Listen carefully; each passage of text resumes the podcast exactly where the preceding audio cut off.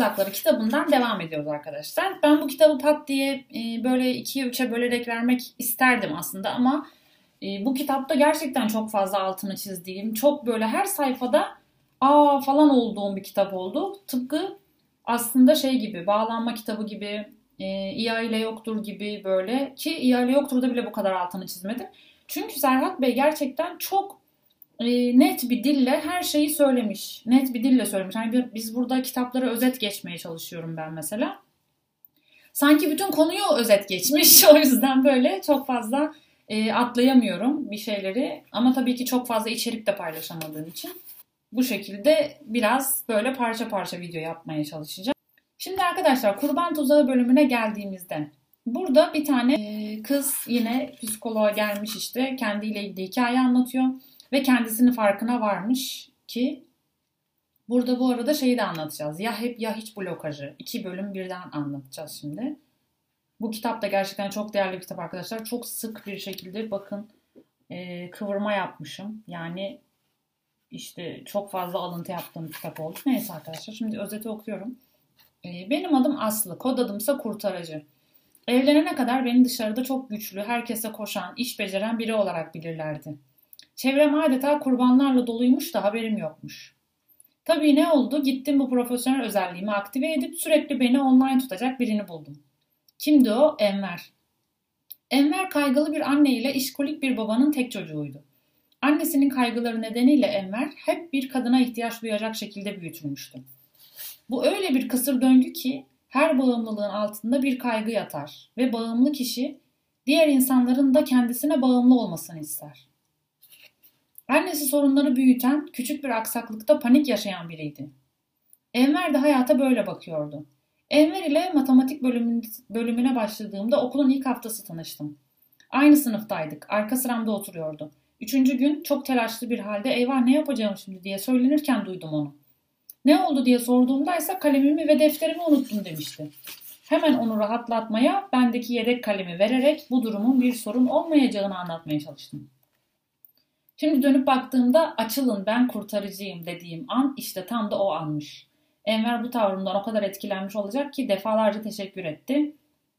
Sonra ilişkileri başlamış ve ilişkilerinin devamında sürekli o bana ihtiyaç duyuyor, ben de onun bana ihtiyaç duymasına ihtiyaç duyuyormuşum. Arkadaşlar bu belirtiler tanıdık geliyor mu? bana bazı yerden tanıdık geliyor. Gerçekten bende de bu kur, e, kurtarıcılık var. Kendime hep şey diyorum, çözüm odaklıyım. Her şeyi çözme arzum var yani. Annemlere gittiğimde mesela e, bir, bir şeyden, bir sorundan şikayet ediyorlar. Hemen onu çözüyorum. Aa şunu da yapayım, bunu da yapayım derken bir bakıyorum saatler olmuş. Ben hala onların bir şeylerini çözmekle uğraşıyorum. E, bunları keşfetmek, fark etmek gerekiyor. Sonra fark ettiğim an diyorum ki yine düştüm şeye. E, bir şeyleri görev edinip aman onu da çözeyim. Bunu da, onlar yapamaz, ben yapayım falan hani. Kendi çözüm odaklılığımdan kaynaklanan bir şey olduğunu zannediyorum ama aslında biraz da kurtarıcılık var. Onu kurtarayım, bunu kurtarayım gibi bir düşünce de varmış demek ki. Ama dışarıya karşı yok bu bende. Bir başkasına karşı yok var ya doğru. Dışarıya karşı var. Bir kere bir arkadaşım e, metroya binecekti. Herkes eve gidiyor, dağılıyoruz. Mesela e, ben de eve gideceğim. Ben de geç saate kalmışım ve bayanım. Kendim gideceğim yolu, kendi yolumda karşılaşacağım tehlikeleri düşünmüyorum da diğer kız arkadaşımı metroya binene kadar yolcu ediyorum.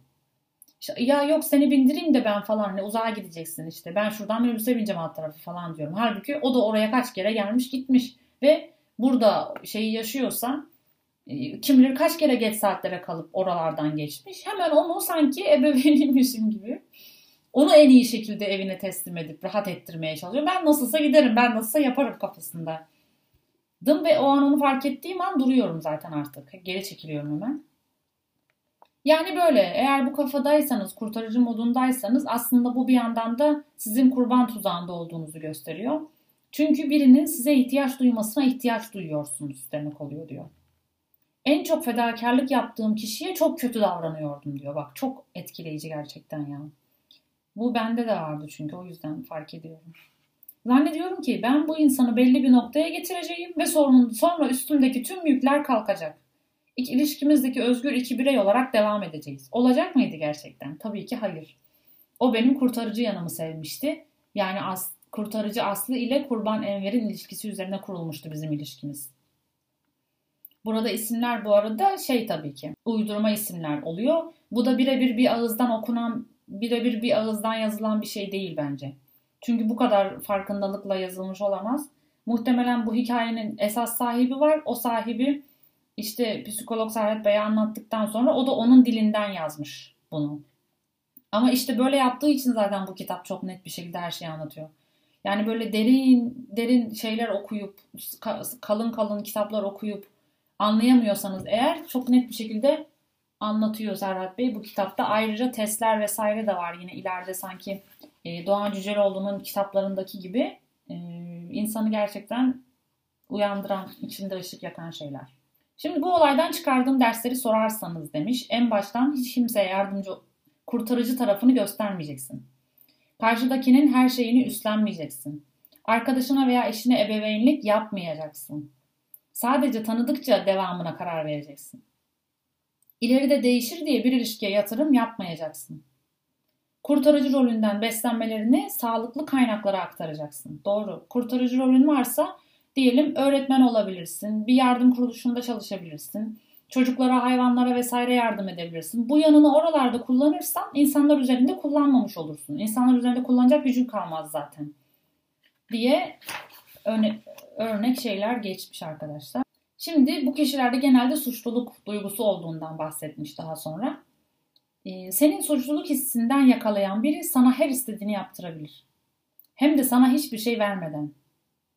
İşte bu biraz da narsistlik oluyor arkadaşlar. Bir narsist bir kişi sizin merhametli iyi yanınızı, suçlu hisseden yanınızı keşfediyorsa onu kullanarak size birçok şey yaptırmaya başlıyor. Onu fark ettiğiniz an o kişiden uzaklaşmanız gerekiyor o yüzden. Ya da bununla bu yanından beslenerek sana e, bir şeyler yaptırdığını fark ettiysen o yanını ona vermeyeceksin. Yani verici olmayacaksın. Duracaksın böyle kurtarıcı olmayı bırakacaksın. Bakalım nasıl davranıyor. Test edebiliriz öyle. Diyor ki belki sorumsuz bir baban, belki sürekli hasta bir annen, belki mükemmelliyetçi veya narsist ebeveynlerle büyüdün. Sorunsuz, bencil veya hasta ebeveynin kurban rolünü oynayarak seni daima sömürdü. O minicik yaşında bile onların yüzünde bir gülümseme oluşturmak için kendini paraladın yıllarca. Bir şey yapmalıyım, benim de sorumluluğum var diyerek kendince çabaladın. Kitabı okurken gözlerim dolmuştu ya.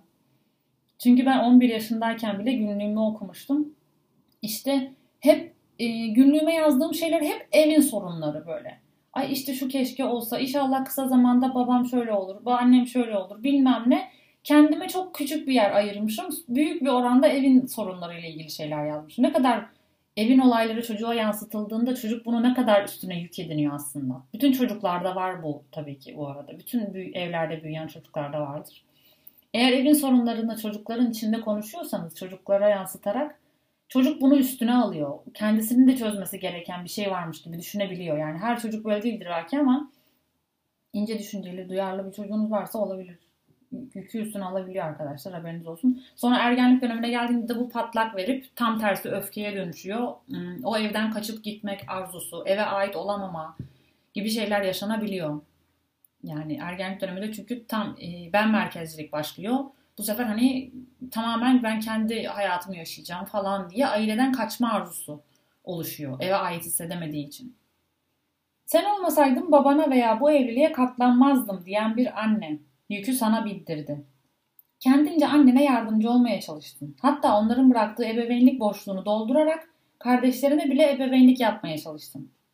Ne acıdır ki çoğu sorumsuz ebeveyn sözde güçlü çocuklar yetiştirir. Evet sözde. Çünkü sevgiyi ihmal ederek sözde sevgiye ihtiyacı olmayan biri yapmaya çalışırlar. Aslında sevgi hayatta ne kadar önemli bir şey. Sevgiyi sevgiden ihmal ederek sevgiye ihtiyacı olmayan biri yapmak sanki böyle çok iyi bir şeymiş gibi. Halbuki kötü bir şey yani. Neyse başka yıldızlı bir cümlemi okuyorum arkadaşlar. Bu cümleler bile bence yeterince aydınlatıcı. İnsanda bir şeyler uyandırıyor diye düşünüyorum. Hasta olan kişinin en büyük silahı hastalıktır. Hastalığı üzerinden her istediğini yaptır, yaptırır. Narsistin en büyük silahı ise kendini yüceltirken ötekini küçümsemektir. Narsist ebeveynler çocuğa sürekli kendini yetersiz hissettirir, eksik hissettirir. Çocuk ise yıllarca kendini ebeveynine kanıtlamak için ona hizmet eder. Onun onayının peşinde koşar durur. Mükemmelliyetçinin silahı da fedakarlık ve garanticiliktir. Vay. Mükemmeliyetçinin silahı. Mükemmeliyetçi ebeveynler hataya tahammül edemeyen, kontrolcü, eleştirel ve hep haklı tavırlarıyla çocukta hem değersizlik hem de yetersizlik hissine sebep olurlar.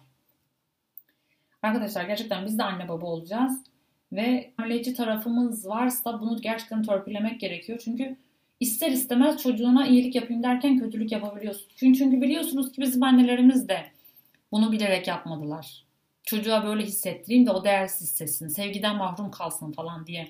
Bunları bilerek, düşünerek, böyle düşünerek yapmadıklarını biliyorum ben yani. Yani e, gerçekten kötü niyetli bir ebeveyn varsa belki öyle yapmıştır ama normal e, iyi yetiş, çocuk yetiştirmeye çalışırken bu tarz ihmaller yüzünden çocuklarda bu tarz yaraları açan ebeveynler aslında bilinçli yapmıyorlar bunları. O yüzden biz de biraz bilinçli olsak bile istemeden çocuğumuza açabileceğimiz yaralara engel olabiliriz diye düşünüyorum arkadaşlar. Sen birinin sana ihtiyaç duymasına bağımlısın. O ise sürekli ihtiyaçlarını giderecek birine bağımlı. Buna eş bağımlılık deniyor. Vay anasını. İyi bir kurtarıcı, dışarıda güçlü ama içeride zayıf ve kırılgandır. Başkası tarafından duygusal manipülasyona açıktır. Tahammülsüz ve öfkeli biridir. Geliyor. Zamanında ebeveynin çok fazla istismar ve ihmaline maruz kaldıysan eğer profesyonel bir kurtarıcı olmuşsundur. En baskın özelliğin kurtarmak, tamir etmek. Doğal olarak da bağımlıyı, narsisti, dominantı, sorumsuz kişiyi mıknatıs gibi çekersin. Çekmeye çekersin de işte ikinci bölüm orada başlıyor.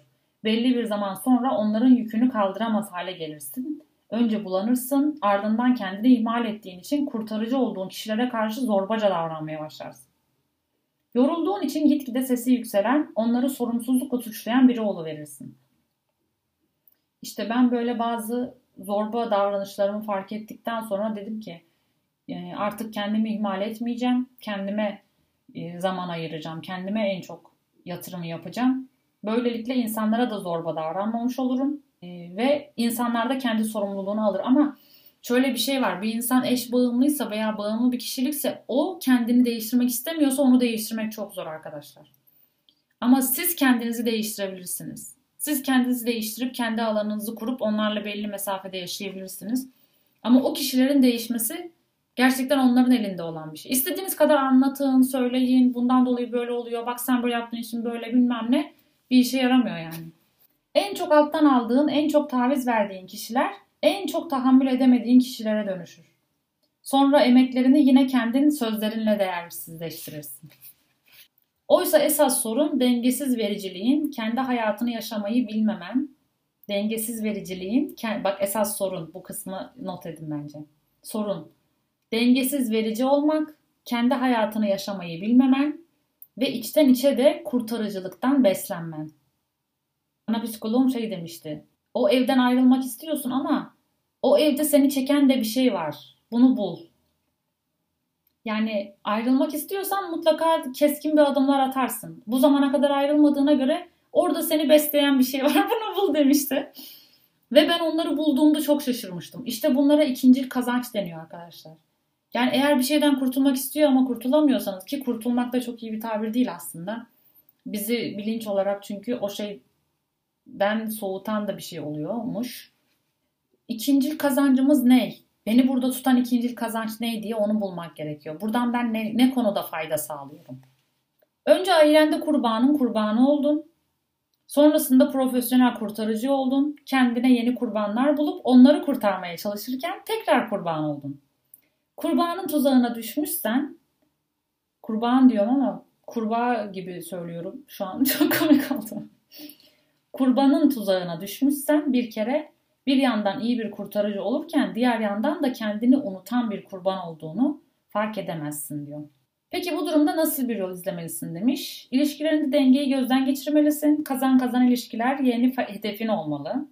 Kazan kazan ilişkiler. Yani o tarafta kazanacak sen de kazanacaksın.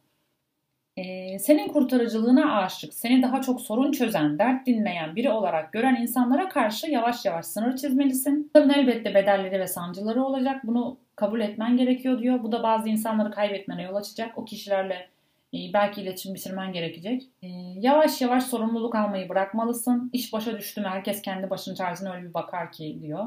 Duygusal yoksunluğunu gideriyorsa kurtarıcı olmak, kendini daha değerli hissetmeni sağlıyorsa Bunlar için sağlıklı giderme yolları bulmalısın. Yani yalnızlık hissini azaltıyorsa senin kurtarıcı olmak veya duygusal yoksunluğunu orada gideriyorsan ki bunlar da çok önemli gerçekten. Bunları nasıl doldurabilirsin? Kendine yeni kaynaklar üreteceksin. Mesela spora gidebilirsin. Sanata, sanatla ilgili bir şeyler yapabilirsin. Orada bir yeni bir ortamın oluyor çünkü. Sosyal ilişkiler, iş hayatı, üretim, hobi. Ee, mesela bu bile benim bir hobim. Bu kanalla ilgili yaptığım bütün emek benim çok hoşuma gidiyor ve bu benim hobi olarak görüyorum ben burayı yani. Asla buradan kaz- bir kazancım yok. Zaten bin aboneye ulaşsam bile biraz araştırdım. Aylık kazanacağım para 20 lira falan yani 20-25 lira. O yüzden e, burayı kesinlikle gelir kaynaklı olarak görmüyorum. Sadece gerçekten insanlara böyle e, herkes kitap okuyamadığı için e, kitap okumayan kitleye kitaplarda ne kadar faydalı içerikler olduğunu göstermek ve anlatmak istiyorum. Benim bu kanaldaki amacım bu. Ve hani alsın kitabı okusun diye değil, okumasa da bu kitabın faydasından yararlanabilsin amacıyla. Burada da böyle bir hmm, tanıtım geçtik. Şimdi kendini mutlu etmeyi öğrenmelisin diyor yani. O sağlıklı kaynaklardan kastı o. Dönüp dolaşıp yine kendini meşgul edecek ya da kurban rolünü ele alabilirsin diyor. Kurtarıcılıkla kendini meşgul edebilirsin yine diyor. Beni bu mutlu ediyor sorusunu pardon beni ne mutlu ediyor sorusunu sürekli kendine sor ve en az 6 aylık bir keşfetme sürecine gir. Beni ne mutlu ediyor? Ben o keşfetme sürecine girdiğimde bir sürü hobi buldum arkadaşlar işte. Sonra hobilerime zaman ayırmaktan işime zaman ayıramaz versiyona geldim. Sonra onları bir dengelemeye başladım. Hala bu kurtarıcı tuzağına düşüyorum arkadaşlar yani. Gerçekten öyle pat diye de kurtarılmıyor, çıkılmıyor yani. Sabır ve zaman, emek, istikrarlı bir emek gerekiyor gerçekten. İlişkilerine kurtarıcı kimliği dışında başka roller koy. Anlatacak bir şeylerin olsun. İlişkiye değer kat. Sadece çözüm katma. İnsanların cüzdanındaki kart vizitindeki tamirci yazmasın. Bir yerde hata, eksiklik gördüğünde onu düzeltmek yerine bu benim sorumluluğum mu diye sor. Evet bunlar çok önemli gerçekten. Bazı yerde bana ne demek dünyanın en güzel arınma yoludur demiş. Ne güzel anlatmış ya gerçekten helal olsun. Şimdi ya hep ya hiç blokajı. Burada da e, blokajı diyor bakın. Bu blokajlar işte bizim adım atmamızı engelleyen, hayatımıza o istediğimiz şeyleri çekmemizi engelleyen şeyler aslında. Bunlardan arınmak için de çaba harcamak gerekiyor. Şimdi neymiş bu hiç blokajı ona bakalım. Her şey eksiksiz yapmak, risk almamak, eksik olursa ben de eksiğim gibi düşüncelerimizden dolayı çoğu zaman ilk adımı atamıyoruz. Yani bir nevi hazır olmakı bekliyoruz her şey için. Evlendiğinde kendi hayatından vazgeçenler, işe girdiğinde eşini ihmal edenler, anne olduğunda tüm beslenme kaynaklarından kopanlar gibi. Oysa insan aynı anda birçok rol sürdürecek potansiyele sahip. Anne, baba, eş, çalışan, insan, vatandaş, akraba, arkadaş vesaire bunların hepsi birden olabilirsiniz.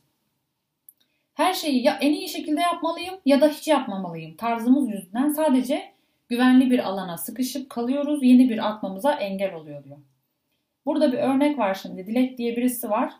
E, Dilek 4 yıldır spora başlamak istiyormuş ve bir türlü başlayamıyormuş. Herkes işte sorduğu zaman işte şu iş çıktı, çocuk oldu ondan dolayı. İşte sağlıklı olmam için, kilo vermem için spor yapmam gerekiyor. Böyle yıllardır konuşuyormuş ama bir türlü icraata geçmiyormuş arkadaşlar. Spora başlayamıyormuş. E, öyle bir zamanda başlamalıyım ki hiç aksatmamalıyım demiş psikoloğa. Psikolo bu da aslında mükemmeliyetçi bir düşünce tarzına sahip yazmış. Başarısızın tekiyim. Kendim için spora bile gidemiyorum. Bakın esas iç düşüncesi de bu. Bir yandan da içten içe eşine kızıyormuş. Çocuklarına daha tahammülsüz ve sinirli davranıyormuş. Niye? Kendisi için spora gidemiyor ya. Bir türlü kendi için zaman ayıramıyor. Ee, sonra işte zamanımı hep eşime çocuklarıma harcıyorum diye onlara karşı tahammülsüzleşiyor bu sefer. Ben bunu da net çok net yaşadım.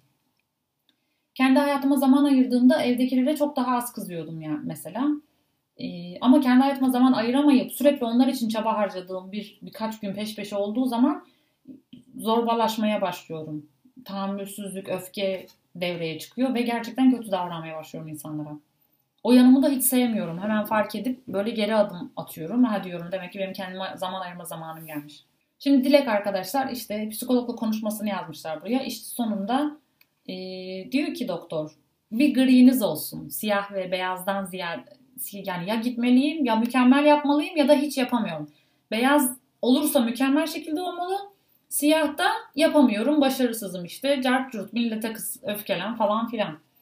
e, bu hayatın bir grisi olmalı diyor. Mükemmeliyetçilikte gri yoktur diyor. İşte diyor ki ya sen başla aksatırsan da aksat bir gün gidemezsin. Üçüncü gün gidersin. Dördüncü gün gidersin. iki gün aksatırsın. Beşinci gün devam edersin. Böyle böyle alışırsın gibisine. Başlıyor spora arkadaşlar.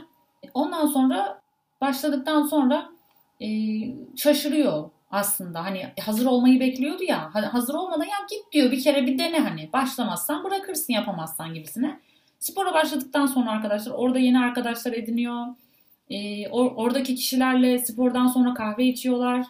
Ondan sonra e, oradan aldığı atmosfer spora gidebiliyor. Kendi için zaman ayırabiliyor oldu olmasının verdiği rahatlık ve başarı duygusu, tatmin duygusu. E, artık spora da gidiyorum gibi. Orada yeni bir arkadaş çevresi ediniyor. Onlarla zaman geçiriyor vesaire. Artık evdekilere de daha ılımlı davranmaya başlıyor.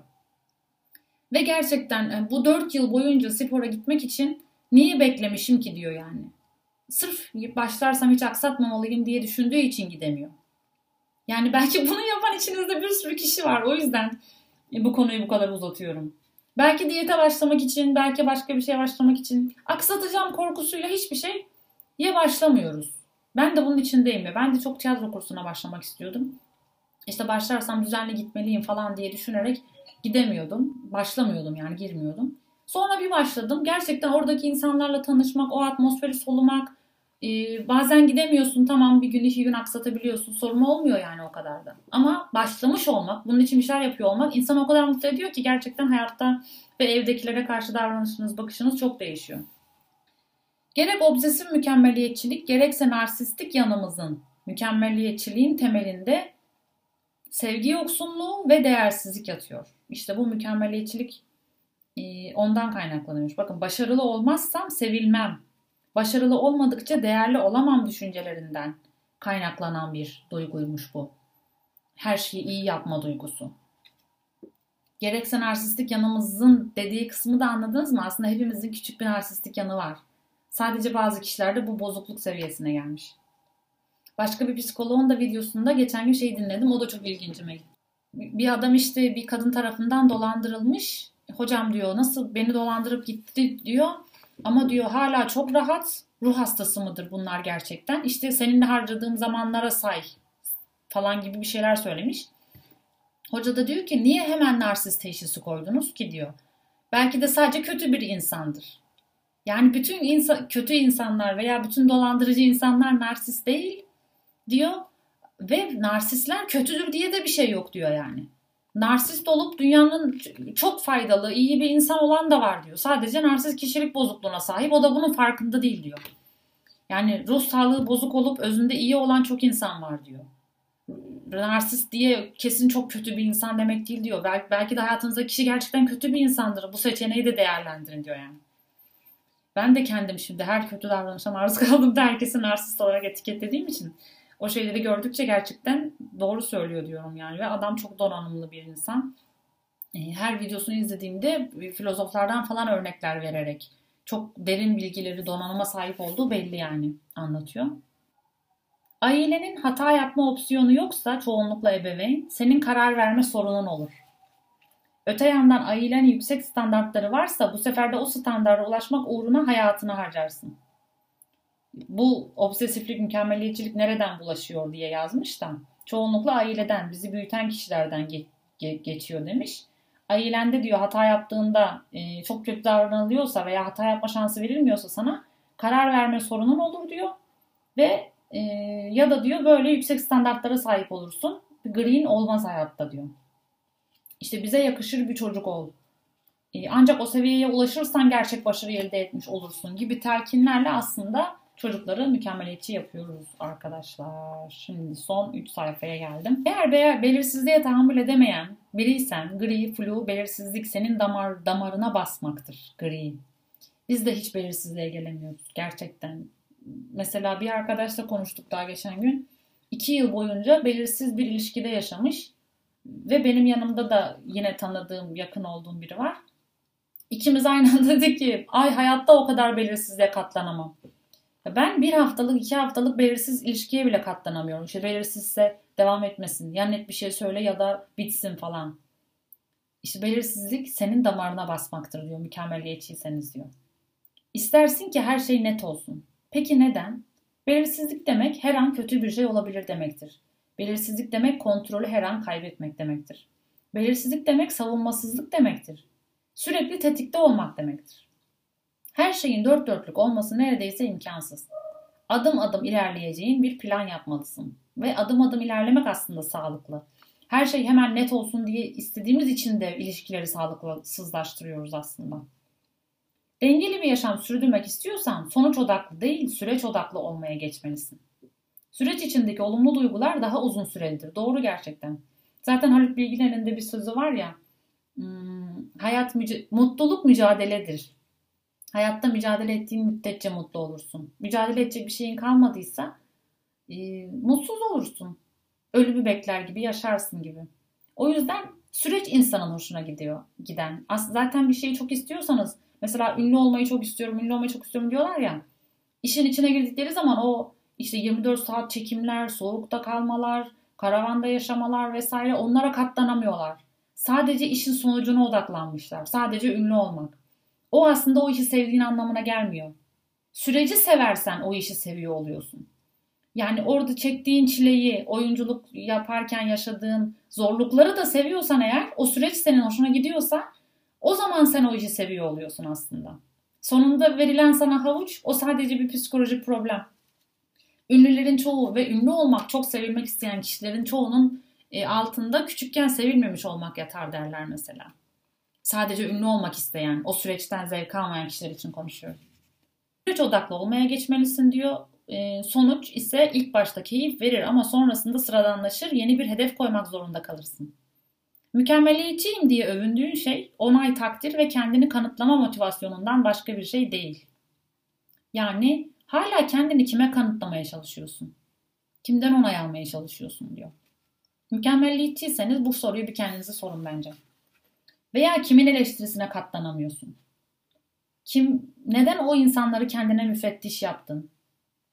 Yani korku kaynaklı bir motivasyon vardır mükemmeliyetçinin altında diyor. Neden korkuyorsun diyor yani. Kimden korkuyorsun ve o insanı neden kendine müfettiş ilan ettin diyor. Her şey tam olmasa bile sen değerlisin. Bu hayatta geldiğinde hiçbir başarın yokken bile çok değerliyiz. Küçücük bir çocuk veya yakınınızın bir çocuğu olduğu zaman onu mesela her hareketini çok seviyoruz ya böyle e, her hareketi çok güzel geliyor, çok tatlı geliyor falan. O an kendinizi o çocuk olduğunuz versiyonunuzu düşünün. Ben onu düşünmeye başladım ve bana çok iyileştirici geldi bu. Ya biz de bir zamanlar böyle bebektik. Hiçbir başarımız yoktu, hiçbir vasfımız yoktu, yeteneğimiz yoktu ve o kadar çok sevildik ki, o kadar çok sevilmişiz ki. O anları görmek benim o, o duygularımı canlandırır. Vay be dedim ben de böyleydim, bebektim, küçücüktüm. Ve hiçbir şey başarmamışken de ne kadar çok sevilmişiz. Çünkü sen onu o kadar sevince fark ediyorsun ki bebekken aa beni de böyle sevmişler demek ki diyorsun.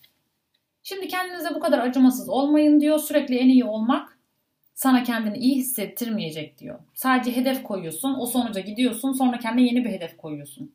Böyle böyle bu gider ve geçici mutluluk sağlar. Ancak süreçten keyif alırsan kalıcı mutluluğa ulaşabilirsin. Motive olman ne, noktan nedir? Neyden motive oluyorsun? Her şeyin tam olmasından mı? Ee, bunu bir bulun diyor.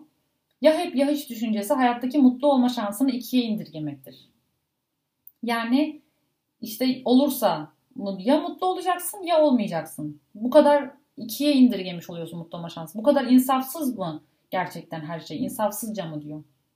Ya hep ya hiç yerine ortaya bir gri koyabilirsin. B, C, D planları yapabilirsin. Ve bunlardan B de seni mutlu eder, D de seni mutlu eder, C etmez, E eder vesaire gibi kendine birden fazla seçenekler koyabilirsin. Biriyle olan ilişkimizde de bunu uygulayabiliriz aslında.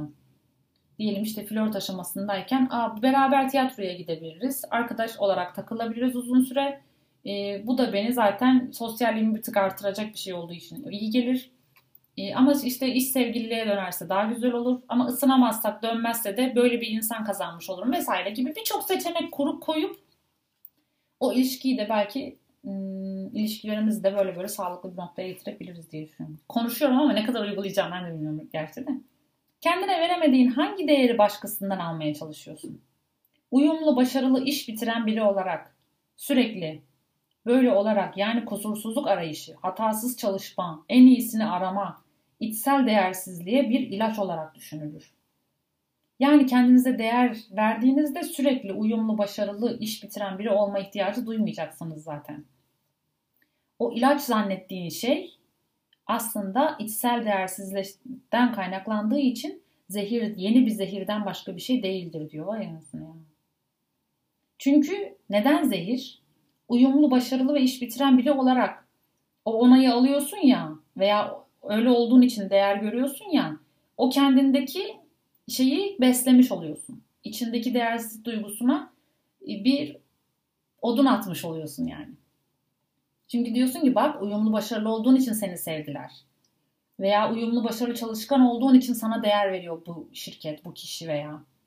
O yüzden yeni bir odun atmış oluyorsun. O da senin için yeni bir zehir oluyor. O yüzden böyle olmak için çabalama. Kendin ol. Olduğun haline kal.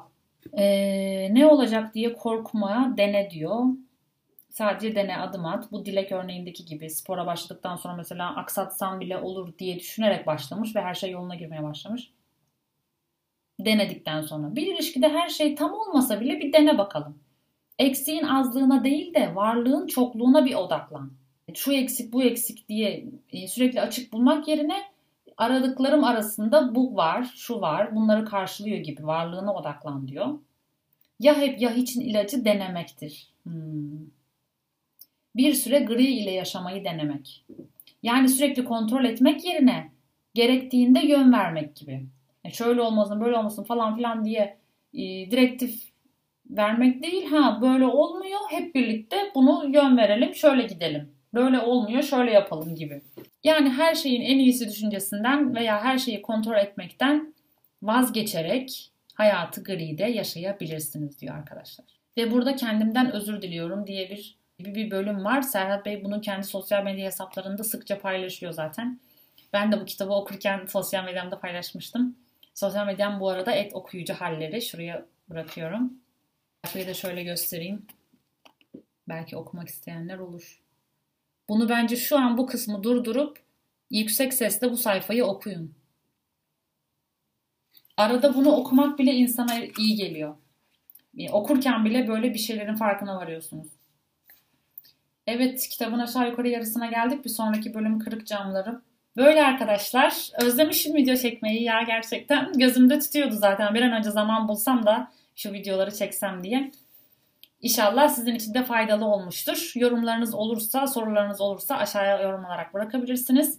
Beni takip ettiğiniz ve e, destek olduğunuz için çok teşekkür ederim. Kendinize iyi bakın. Görüşmek üzere.